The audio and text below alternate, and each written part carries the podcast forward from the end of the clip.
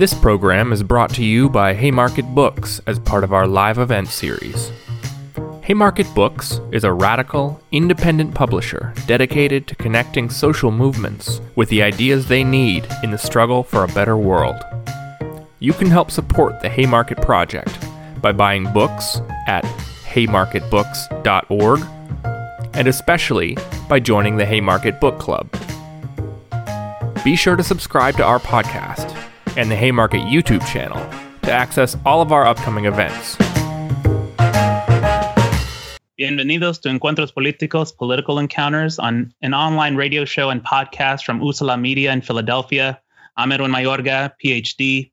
In collaboration with Haymarket Books and Black Lives Matter at School, we are delighted to be hosting this evening's conversation, Black Lives Matter at School, Philly Edition. I wanted to also take a moment to recognize that we are gathered on unceded Turtle Island, the lands of a vast and diverse set of indigenous peoples that have called this continent home from time immemorial. I ask you to join me in acknowledging these communities, their elders, both past and present, as well as future generations. I invite us all to acknowledge that the places we call home or school are founded upon exclusion and erasures of indigenous peoples, including those on whose lands we are on here in Philadelphia, the Lenape and the Lenape people, this acknowledgement signals my commitment to engaging in the process of working to dismantle the ongoing legacies of settler colonialism and giving the land back. I invite all of us to consider the ways in which we can learn more about and support decolonial and land back work being accomplished around the world and wherever you may be. Now, for this evening's event, Late last year, Haymarket Books published Black Lives Matter at School, an uprising for educational justice, edited by Jesse Hagopian and Denisha Jones. As Haymarket notes, the book succinctly generalizes lessons from successful challenges to institutional racism that have been won through the Black Lives Matter at School movement. To discuss the book, Struggles Against Systemic Racism in Schools, how we can win real educational justice and the lessons from Black Lives Matter at school, organizing in Philadelphia and beyond. I'm pleased to have education active educators, activists, Tamara Anderson, Jesse Hagopian, Ismael Jimenez, and Dana Morrison. Um, briefly, Jesse Hagopian is a member of the National Black Lives Matter at School Steering Committee and teaches ethnic studies at Seattle's Garfield High School. He's a co editor of Black Lives Matter at School an editor for Rethinking Schools magazine, and is a co editor of Teaching for Black Lives. Tamara Anderson is an advocate for children and teens, an anti racist trainer, a professional artist, an editor, a freelance journalist, and a blogger with over 20 years of experience as an educator. I don't know how she has time for all of this. She supervises middle and high school pre service teachers at LaSalle University and serves as an adjunct at West Chester University. Her work with juvenile justice led to her being the recipient of the Leeway Foundation Art and Change Grant. Ismael Jimenez is a dedicated educator who, for the last 15 years, has worked with students in Philadelphia from preschool age to high school. Ishmael assisted in the development of the updated social studies curriculum for the School District of Philadelphia. Ishmael is a core member of the Racial Justice Organizing Committee, RJOC, and Black Lives Matter Philly, a founding member of the Melanated Educators Collective, and a co founder of the Philadelphia Black History Collaborative. And finally, Dana Morrison is an assistant professor West at West Chester University's Department of Educational Foundations and Policy Studies. She began working on higher education outreach for the Week of Action in Philadelphia in 2017 and has since organized BLM events with students, faculty, and staff throughout the PA system of the Pennsylvania State System of Higher Education. Welcome, all of you. If there's time, I'd love to just emphasize the higher education, or I'm sorry, um, let me move ahead. Um, and what I wanted to do actually is um, to start with all of you. I'm sorry, to start with Jesse in talking a little bit about the book and um, the origins of the BLM at school movement. So um, take it away. Thank you so much, Edwin. Uh, it's a pleasure to be with you and on your program, and it's a real honor to be with all of these warriors for educational justice uh, and social justice from Philly who transform the world with their with their actions. And so I am excited for this conversation and it's an urgent conversation that is needed in our time where we see COVID destroying communities and especially Black communities, BIPOC communities, uh, where we see white supremacists parading through uh, untouched by police in the Capitol building, um, taking selfies with police officers, um, watching police open the gates for them to take over our Capitol. Uh, we know that white supremacy is infused into every aspect of this nation, including our schools. And as educators, we are fighting back. And that's really what this book was all about was collecting the stories of some incredible people from around the country who have been building this struggle for racial justice for, for years and specifically the Black Lives Matter at School movement. And so I want to share a little bit of the book with you and talk about the origins of uh, the struggle. And then I can't wait to get schooled on all of the work going on in Philly. But I'll start with what I wrote in the book. And I began with a quote from a student named Marche Doss, who is an organizer with Students Deserve in Los Angeles that's done incredible work. And Marche said this How do you make Black Lives Matter in school when the whole system wasn't even built for us? I'll tell you how. You tear it down and you build it into something that is made for us. And so that's what we're doing step by step, policy by policy, person by person. We're tearing it down and rebuilding it into a system that is meant to make sure that Black Lives Matter in schools. And then I wrote this. This book is the story of how Black Lives Matter, Cry for Freedom, hopped on the yellow bus walked through the schoolhouse door, occupied the gymnasium, rallied in the auditorium, ripped up the textbook, and took over the daily lesson plan. The Black Lives Matter at School movement is the story of resistance to racist curriculums, educational practices, and policies.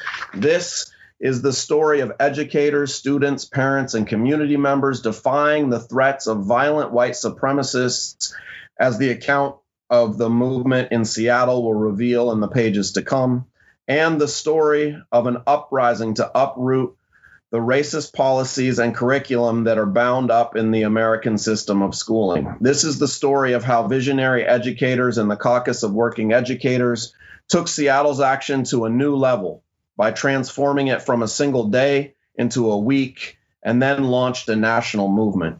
This is the story of students in Minneapolis who had begun organizing for years and then, in the wake of the horrific murder of George Floyd, organized a powerful campaign that resulted in the removal of police from the Minneapolis public schools. This is the story of students in Vermont hoisting a Black Lives Matter flag on the flagpole. This is the story of Boston teachers union leaders publicly defending their week of action against an attack by Boston police. This is the story of creating anti racist lesson plans and wearing shirts that say Black Lives Matter as educators lead students in discussions to affirm Black identity. In short, this is the story of bold action against anti Blackness in elementary schools, junior highs, and high schools around the country. And it really all got started from one elementary school, John Muir Elementary School in Seattle. And it was the summer, uh, it was the school year after the summer when Alton Sterling and Philando Castile got killed in 2016. And the educators at John Muir Elementary had formed a racial equity committee and they wanted to start the year off in September making sure their black students know they were loved and supported in the in this dangerous and scary and traumatizing time. And so they wanted to organize an event to show their love for their students. And they partnered with a group called Black Men United to change the narrative and the school PTA. And they got black families to commit to coming to school that day, standing out front and high fiving all the youth as they come in to school and they also wanted to hold a celebration and a, and a forum on black culture and history at the school that day And the art teacher, a wonderful teacher named Julie Trout, designed a shirt that said, Black Lives Matter, we stand together, with a beautiful picture of a tree, the many branches coming down into the into the trunk um, of solidarity. And then websites like Breitbart and Blue Lives Matter got a hold of the fact that educators wanted to love their black students and publicly declare their support for them. And the letters just came streaming in to John Muir Elementary School, just vitriol spewing at the school because of this action. And then one particularly hateful person made a bomb threat against an elementary school simply because they wanted to publicly affirm the lives of black children. And the school district officially canceled the event at that point. And they brought in bomb sniffing dogs that morning to see if the, the threat was going to be carried through. To the credit of the wonderful educators like Deshaun Jackson, who helped organize that event, uh, they went through with it anyway, but the problem was because it had been officially canceled and the threat, it was much smaller than it would have been. And that just broke my heart. And I wanted to see how I could support them. And my friend and colleague, uh, Professor Wayne Au's son, went to that school. And so he put me in touch with the educators there and we invited them to a meeting of the social equity educators, uh, the rank and file caucus in our union, and we came up with a plan to uh, support them. And we knew that if our union was really going to support, it wasn't enough to just say pass a resolution that says we support what they did at John Muir because we knew if we really supported them, we would all wear a shirt that says Black Lives Matter to school, right? And so our resolution came to the floor, and I was very nervous that if this didn't pass, that would send a message to our youth that S- Seattle's educators weren't willing to publicly say this, that their lives have value. And so, thankfully, um, some incredible Black women shared their stories of painful experiences in school uh, that really moved the hall. And the vote passed unanimously to make October 19th, Black Lives Matter at School Day, and call on every educator to wear the shirt and teach lessons about institutional racism and the struggle. But then our real struggle emerged because we knew it's one thing to pass a resolution in the union hall, but what happens when October 19th comes? How many teachers are really going to wear those shirts? And if they don't wear them, that will send a message to our black youth as well. So we knew we needed to organize. And the social equity educators and the Seattle Education Association worked together, and uh, we we drew in the Seattle NAACP and the Black Student Unions. Uh, and the Seattle PTSA. We held press conferences. We organized. We got um, a T-shirt distribution operation up and going, and the orders started coming in first by the ones and twos, then by the dozens, then by the hundreds, we ended up selling over 2,000 t shirts to Seattle educators, and many schools made their own shirts. So we had somewhere in the range of 3,000 educators on October 19th coming to school wearing the shirts and just an eruption of solidarity. And many of those teachers using the day to teach about the Black Lives Matter movement and the long Black freedom struggle. And that long black freedom struggle is really what we are a part of right now. And and we're helping to really grab a torch from from so many uh, incredible organizers around the country and throughout history. And I'll just end with the dedication to our book. And we wrote in the dedication to the black children of the future who will one day all be taught the epic story of how black people finally got free and who will grow up knowing that their lives matter at school and everywhere else. And that's really what this struggle is all about. And it was just one of the happiest moments of my life to see the Philly educators take what we had done and transform it and bring it to the next level and make this a national movement. So I'm forever in your debt uh, for doing that. And um, it's just really incredible to be with you all today. Thanks, Jesse. Um, yeah. Um, so we've got noise, noise, uh, uh, resistance happening on the West Coast, and now we're bringing it to the East Coast here um, with our Philadelphia folks, a home of, of Black radical tradition um, and activism from the RIP. Um, and so I'm I'm pleased to have our our, our Philly-based folks here, um, and and you know building off of what Jesse has um, really laid out for us. I want to hand it over to you all to tell us a little bit about um, the origin story here, um, and you know, really, what did this look like in the district, in higher education, uh, and in our in our classrooms? Um, maybe Tamara, we could start with you. Certainly, certainly, certainly. So, um, I would say that, um, of course, what it started with an email. So, an email from Charlie McGeehan, who was mentioned in the book, came to the Racial Justice Organizing Committee. Um, and he was like, "Do you see what's happening in Seattle? You see what just happened in Seattle? What, what's happening? Like, what, what what's going on? Like, what can we do?" And of course, uh, it was me, Ishmael, Shaw, and we decided to get on a call. we got on a call immediately. It was like, okay, let's let's figure this out. So we get on the call, and during that call, it became very much like shirts and what can we do to support? And I was like, well, there's jacked up stuff happening here in Philly every day for to our children and our families. and it needs to it needs to be something for us here too, right? Like what what do we want to say here? And so kept going back and forth, kept going forward. The very next meeting, I brought the 13 guiding principles. And it was like, what? Where these come from? I said, well, who who thought? But the same year that all the crazy has happened, Black Lives Matter Global Network came up with these very comprehensive principles.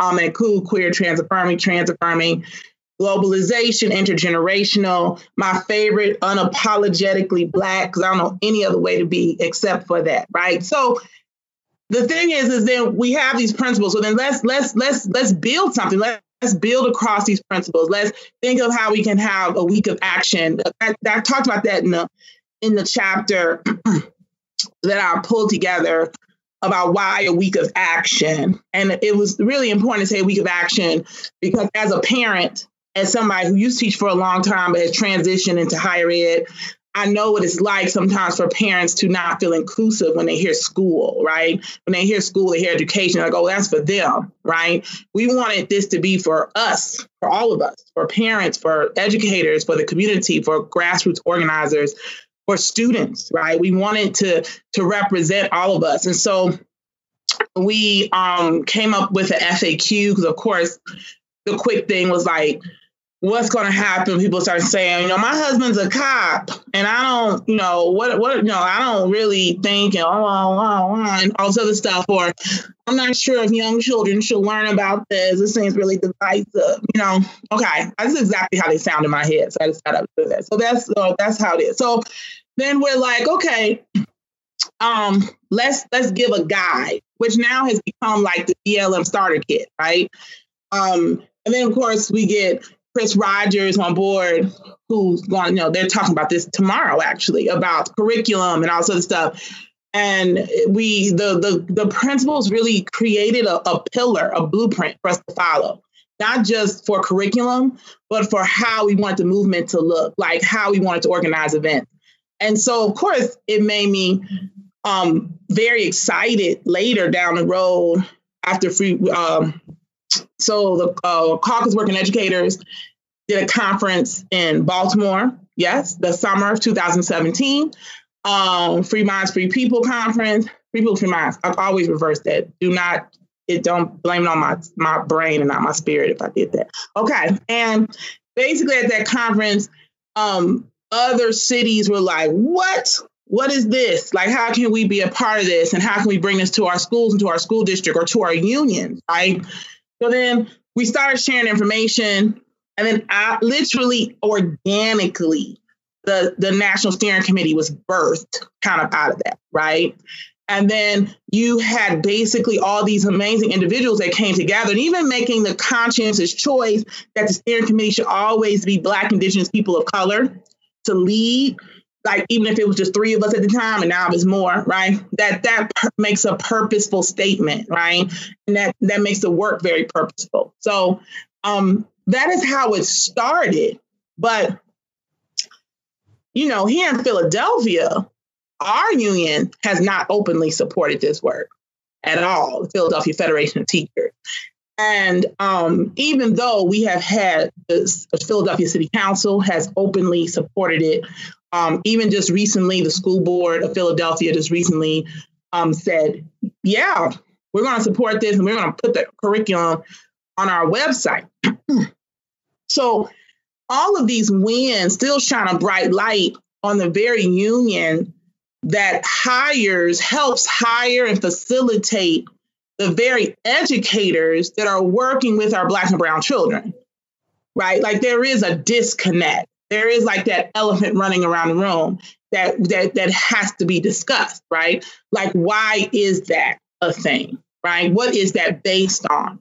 Um, and and now you know that racial justice organizing committee is has moved uh, from under the umbrella of the caucus of working educators like how does that work? Where does that work continue? And where how does that work continue to define and to delineate what racial justice really should look like in our communities and schools and for our students especially this last summer where our students um, basically hit the streets and we're like we know we don't just want police out of our schools. We also want to talk about these racist educators that are in our schools too right? And this racist curriculum.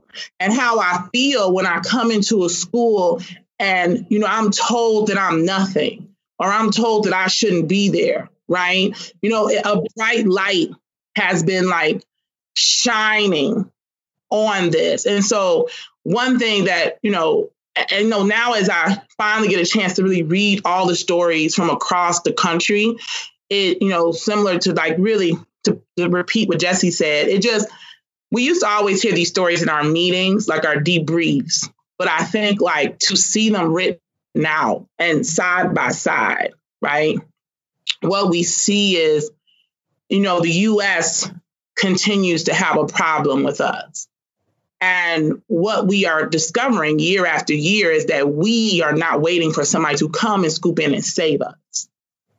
We are creating the work and the agitation and the resistance for if you don't want to save us, so you don't want to be a part of this process, we will make sure you are embarrassed and called out and shined on until you are so embarrassed you have to go back into the dark from whence you came, right? And that is, you know, that is like I think the power and beauty of Philly, right? Um, the the inter the intersectionality of the work, um, you know, the fact that we are not just we are talking about how white supremacy permeates everything, right? How it is the thing, as opposed to, you know, in our anti-racism and bias training, you know, we now do mutual aid with groceries from Philly. Like, there's a lots of work that come out of when you switch your lens to a racial justice lens. And for many of us, to be very clear, that started in 2000 and that started December 2016 when we sat down and decided to really plan and do this work. Ishmael, I, I, I wanted to thank you, Tamara. I, I think the I want to come back to abolition and pre and the police free schools work um, that's happening right now and how this connects. Um, but I wonder, I was wondering, Ishmael, if you could talk a little bit about what this work has looked like in the classroom, um, and and perhaps that be the way to kind of bring us back into the conversation. And, and I would love to hear from Dana as well around um, you know what this work looks like right now but um but let's like you know look back a little bit and um what did this work look like in the classroom Well, um, like everybody said, I just want to say I'm always humbled to be in the same place with all y'all folks. Um, it just shows that you know the connection and the vibration and energy that people bring to it. We kind of attract uh, to one another. So I definitely want to uplift that. Um, so for in the classroom as a teacher, I've been blessed enough uh, to teach African American history uh, most of my teaching career, which is a mandatory subject uh, that students have to pass in order to graduate in Philadelphia, which is unique than any other place within the nation. And a lot of folks are actually in that fight right now for ethnic studies or for an African American history uh, graduation requirement. So I definitely want to highlight the fact that when this idea, when we discussed this idea for uh, Black Lives Matter week at school, um, that was the first thing that came to my mind. And it's like, well, I already do that every single day. You know, I even think I remember saying that to Tamara at the time, like, oh, yeah, that's easy. Like, I don't know how to differentiate what to do exactly, but then I definitely want to uplift the fact that the principles that were developed at that time kind of brought it to uh, more fruition and allowed me as an educator and other educators to kind of focus our energy on those days and kind of like take it away from, uh, for me, the historical type of timeline that exists, but also encourage other folks, other teachers who I work with who don't teach history, who don't teach African American history, to kind of uplift it themselves. Um, so in the classroom, this looked like pulling from the curriculum resources that were developed that year that folks were sharing with one another. Um, I know that I purposely uh, did one for um, uh, Black women uh, around Talib Kweli's redoing of uh, For Women. Um, looking at the song and then really like parsing out the lyrics and kind of uplifting those stories, those untold stories that really represents kind of the untold story of uh, you know black people within America which is usually, you know, movements are led by black women who are usually erased from that storyline. Um, so like that type of thinking was kind of at the forefront of what we were talking about. And even when we, the first Black Lives Matter week in Philadelphia, now I just have to uplift this all the time, we purposely made it in the last week of January because we did not want to take away from Black History Month. Um, we didn't want to confuse the two at first. Of course, when it became national, we had to take into account everybody's schedule and, and it moved into February. But I definitely want to highlight the fact that we recognize that Black Lives Matter Week within itself from the very beginning represented something larger and something different um, from Black History uh, Month. Um, but at the same time, we wanted to respect the legacy that Carter G. Woodson uh, left for us with, you know, Negro Achievement Week, which became Black History Month in 1976. Um, so during that, as a, as an educator and organizing folks, uh, convincing uh, folks to wear T-shirts, there was actually a lot of pushback. Um, a lot of teachers, even within the caucus of working educators, like, "Oh, I'm not sure if we should do that." I'm not saying no names, um, but folks were were not like it wasn't like 100% on board. Um, and a lot of people like, "Oh, I support you." And I'll, I'll buy the shirt, but they never wore the shirt in school. And there were certain school administrators that actually went out their way to prevent teachers from organizing in their schools from wearing t-shirts. And of course, like, you know, the veggie back off of what Jesse was saying earlier, what they did uh, uh, around in, in Seattle, like, well, do you really respect your black students then? Like, how can you look them in the face and say that you respect them, but you're afraid to take a political stance? Now, in Philadelphia, you know, it's a, a city of neighborhoods, right? So, of course, in certain areas of North Philly, it was much easier easier to organize folks to support this and and be unapologetically in support. But in other places, the Northeast, you know, and and and and parts of South Philly and some magnet schools, there was a lot of pushback. Um, we've even received death threats from calls. I know Charlie McGeehan at the U School received death threats from like Arkansas. Um, and this was the first year. And for us, it was just like, we just want to uplift this. We just want to do these curriculum pieces. But one of the most beautiful things that came out of that, not only within the classroom, was our idea that we need to make this intergenerational. Um, we need to involve parents. We need to involve the community. That we can't simply dialogue with ourselves in a vacuum or in a bubble or in a silo. Um, so our events that we planned, we have planned events outside of school at the same time. In schools, I remember we showed 13th at Steele Elementary in Nicetown. Um, if you're familiar with Philadelphia, you know what I'm talking about.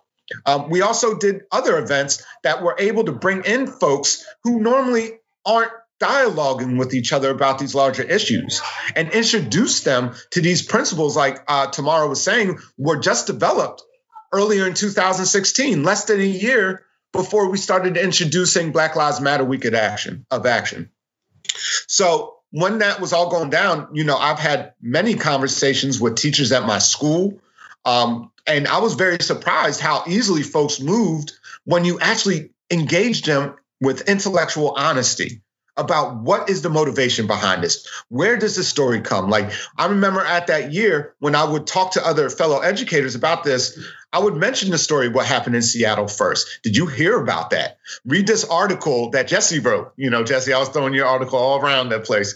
Um, and and that conversation led people to really take the risk. Um, i know for a fact though that it also came with consequences. There were teachers that got reprimanded for organizing it in their school. I know for a fact that I was denied a job opportunity at a school in the school district when I wanted to change schools simply because of my organizing at that time.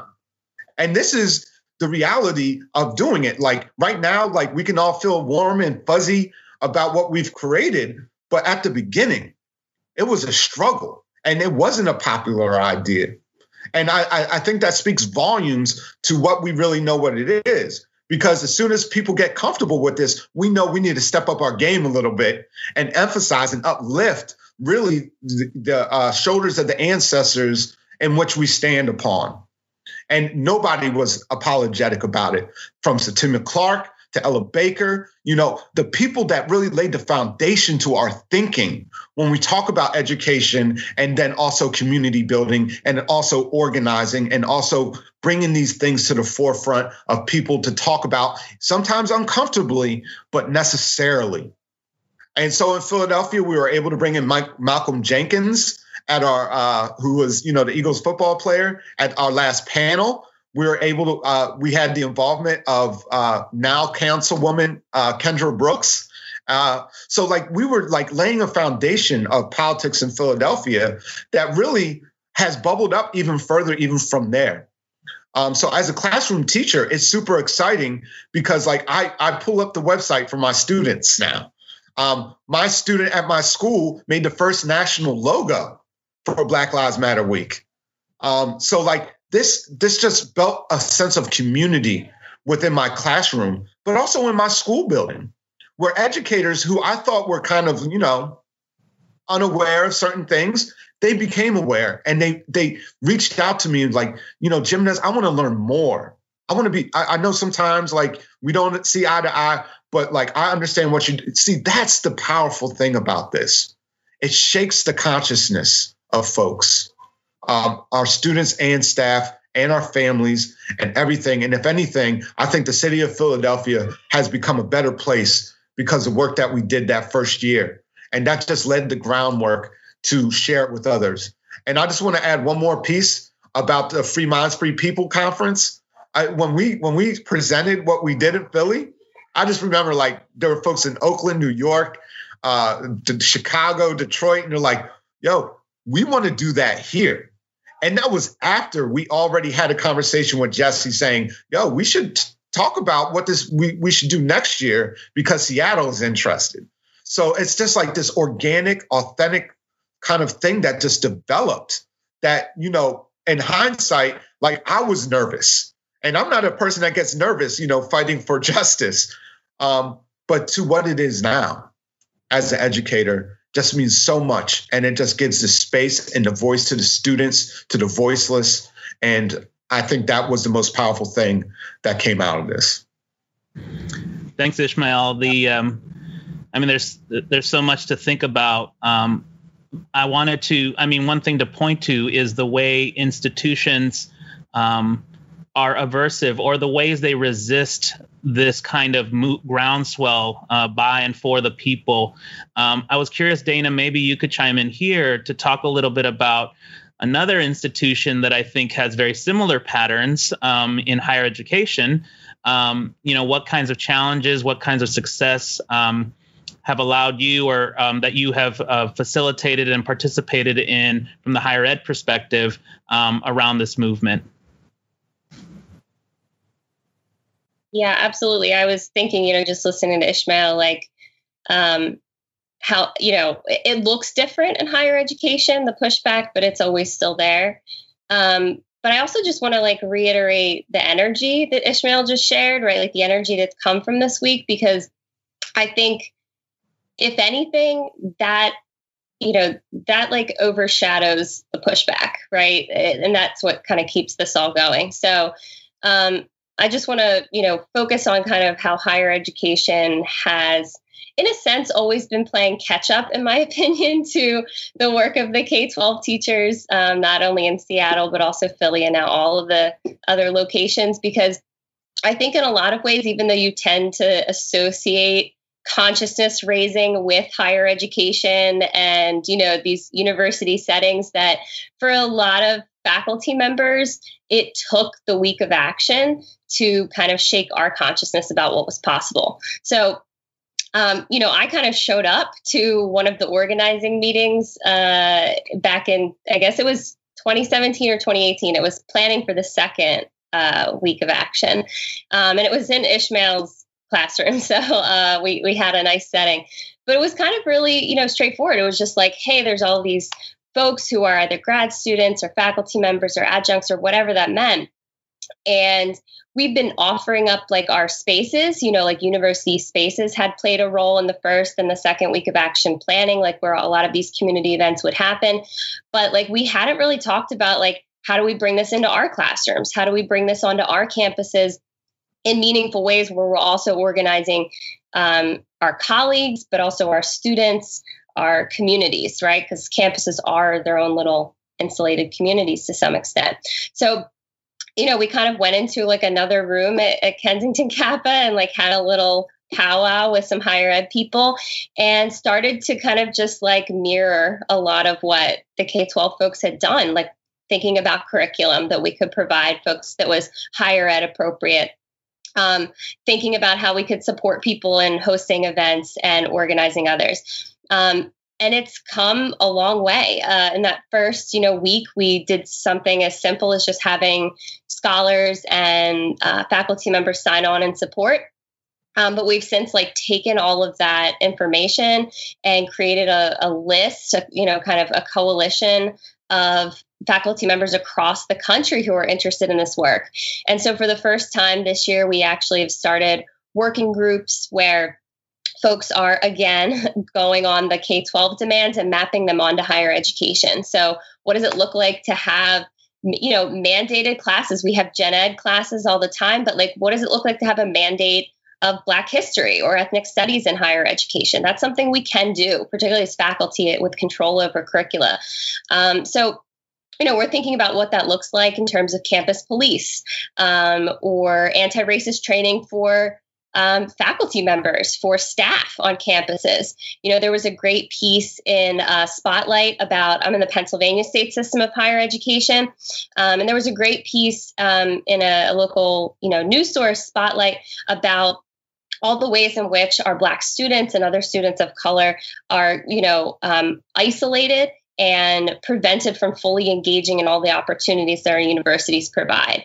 Um, so that's something that we have to address. And hopefully, what we're doing over the uh, coming weeks is linking up different faculty members across the country, but also in different regions. And hopefully, trying to see how we can not only think about the demands in our own context in higher education, but also what can we do to make those things reality right? Like Tamara got an anti racist training together created what is it? Three four five seven days? It's like it's a ton of work right? But that's been delivered to faculty excuse me to teachers activists all over the country and we need to do similar things in higher education. So i'm hoping that these working groups are uh, the start. And uh, if anyone wants to get involved in that please uh, get a hold of me. I want to bring us all in. Um, we're kind of coming to the our last kind of segments, and I, certainly could talk about this for another 13, 14 hours at least. Um, and I know we don't have that kind of time. So in the 13, 14 minutes that we have, um, I want to kind of bring it to the present. Um, we are facing uh, the triple pandemics of COVID 19, uh, state sanctioned racial violence, and climate change. Um, what does this week, uh, BLM week, um, and movement at schools, um, what does it mean for us nationally um, and and in Philly? Um, just really thinking about the way forward at this point. Um, and I kind of want to leave it. I'm not sure who would like to chime in, or maybe we could hear from Jesse um, since we're we've haven't heard from you from uh, since the, the beginning of of our segment here.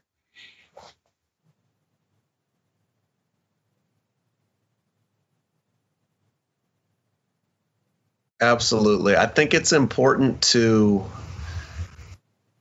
understand that so much has changed since that first day and week of action that uh, because of the hard work, not just of so many educators in the Black Lives Matter at School movement, but racial justice educators and Black Lives Matter activists all over the country who were building this struggle in the down times, in the times when no one had our back, in the times when we were isolated from conversations and told we were too militant. Because we kept going and we didn't stop and we were unapologetically black when Breonna Taylor and George Floyd and Ahmaud Arbery and Tony McDade and so many other names uh, helped to launch this new uprising that broke out over the spring and summer. Uh, we are now in a different organizing condition. And it's very true that things have polarized. On the one hand, you have the rise of open, unmasked white supremacists who are more confident than ever. And that's terrifying. We've, we've seen that the terror that they have brought our country.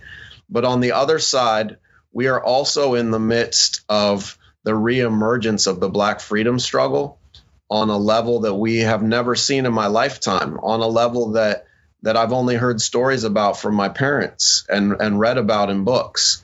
Uh, and we now have the eruption of the Black freedom struggle um, right now. And so I think the Black Lives Matter at school now is in the context of uh, this, what the Washington Post called the broadest protest in U.S. history that occurred uh, with in the wake of George Floyd's murder. So uh, I think now our four demands uh, take on a new dimension, right? Our first demand for uh, ending zero tolerance discipline and replacing it with restorative justice. We know that uh, black students are suspended at some four times the rate of uh, white students for the same infractions, and actually, black girls are the most disproportionately suspended at like seven times the rate of white girls.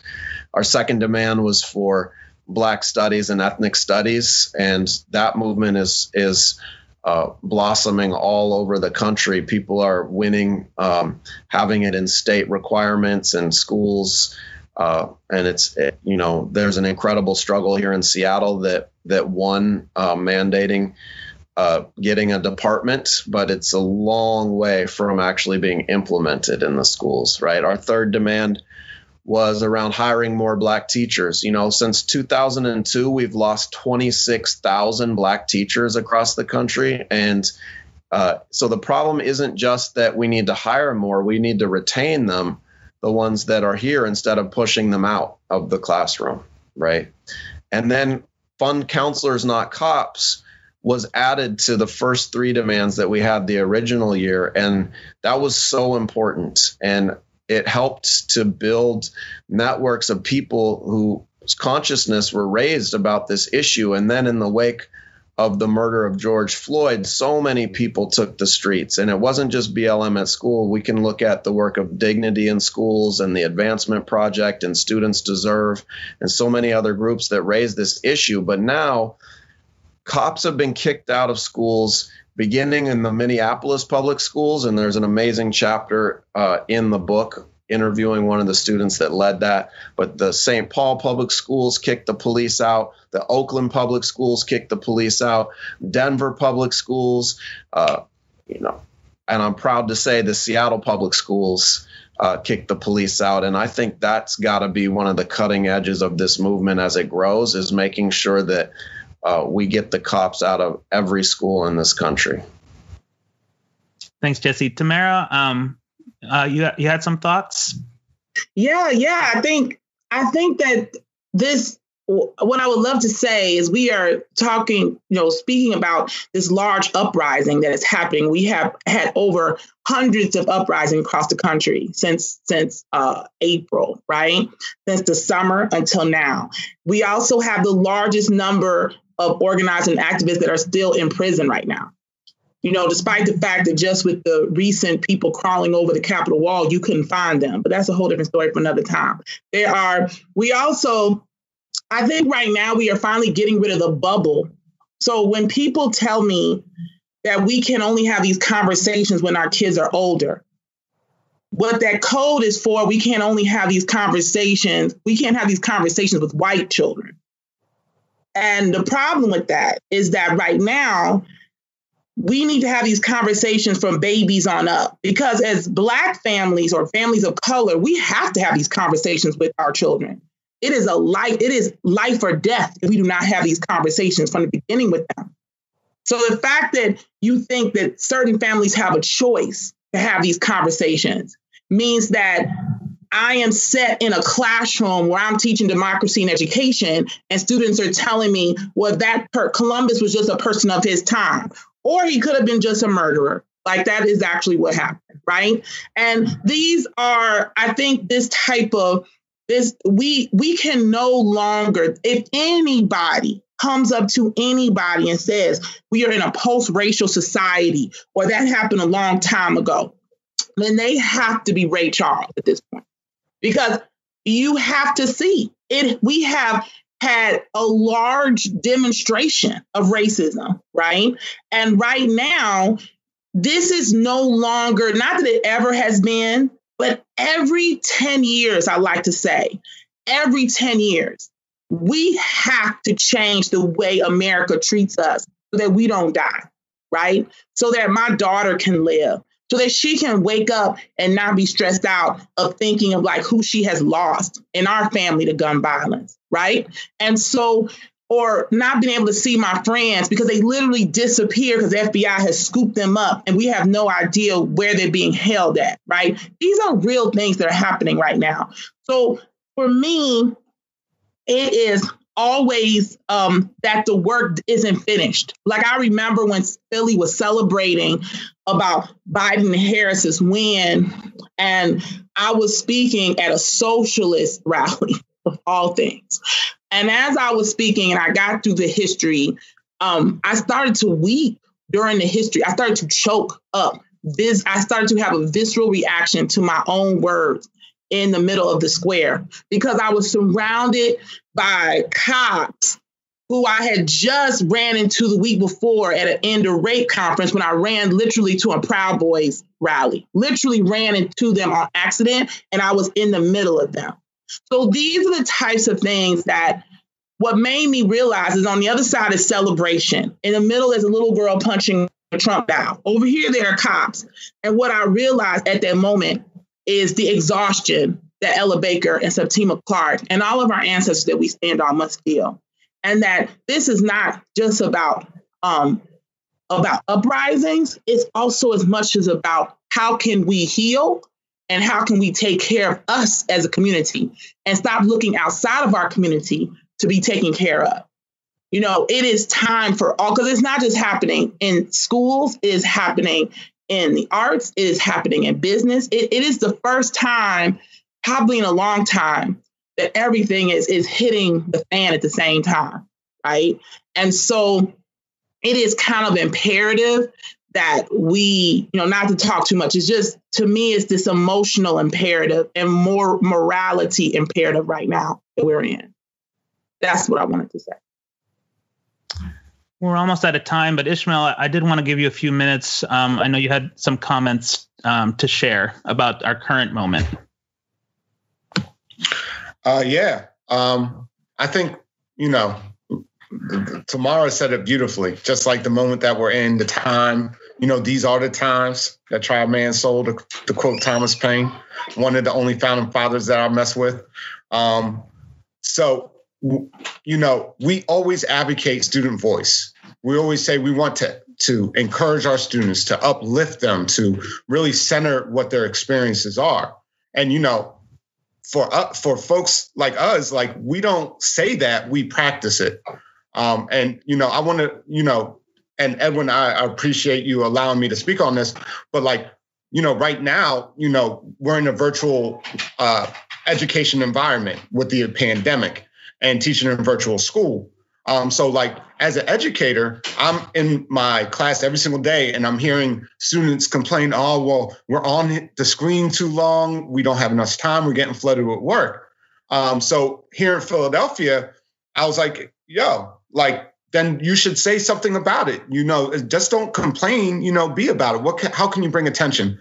Um, so the lovely students at my school at Kensington CAPA actually uh, recently went out their way. Uh, first, they did emails uh, to administrators asking, you know, can this schedule be relooked at because they were going, they're going eight until three o four with only a half an hour lunch.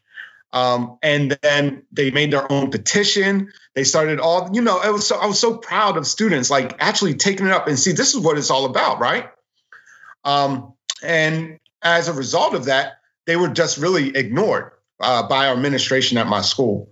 Um, and so teachers um, that I work with and myself, um, we I'm the building rep at my school, and if anybody's familiar, building rep, it's just like I represent, you know, the staff. You know, I'm elected at the school level or whatever. Um, we started bringing the issue up for the students uh, to administration, um, and so much so that we help organize uh, what are known as town halls to just talk about it with the students. And we were simply told um, that we had an unauthorized town hall.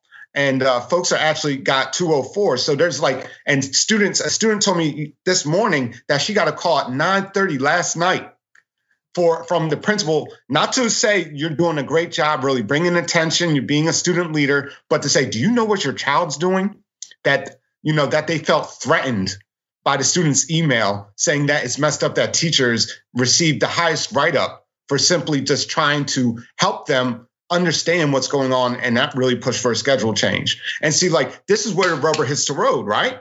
It's it's it's not the Black Lives Matter Week at school is a way where we encourage folks to gain their voice and then take action. We can talk, talk, talk all we want about equity and justice, but if we ain't living it, if we're not embodying it, then we don't we're not really about it. And I always tell the students that, like, don't see how what people say, see how they move. So tomorrow is my 204 hearing. Um, so I just want to bring that to attention that I'm, I'm sure I have administrators listening to this right now. Um, but this is the reality that educators who are actually about it on the ground are facing every single day. Um, and I, I, appreciate that that time and space, but I definitely want to co-sign that we can no longer just wait for somebody to provide justice. We have to produce it ourselves.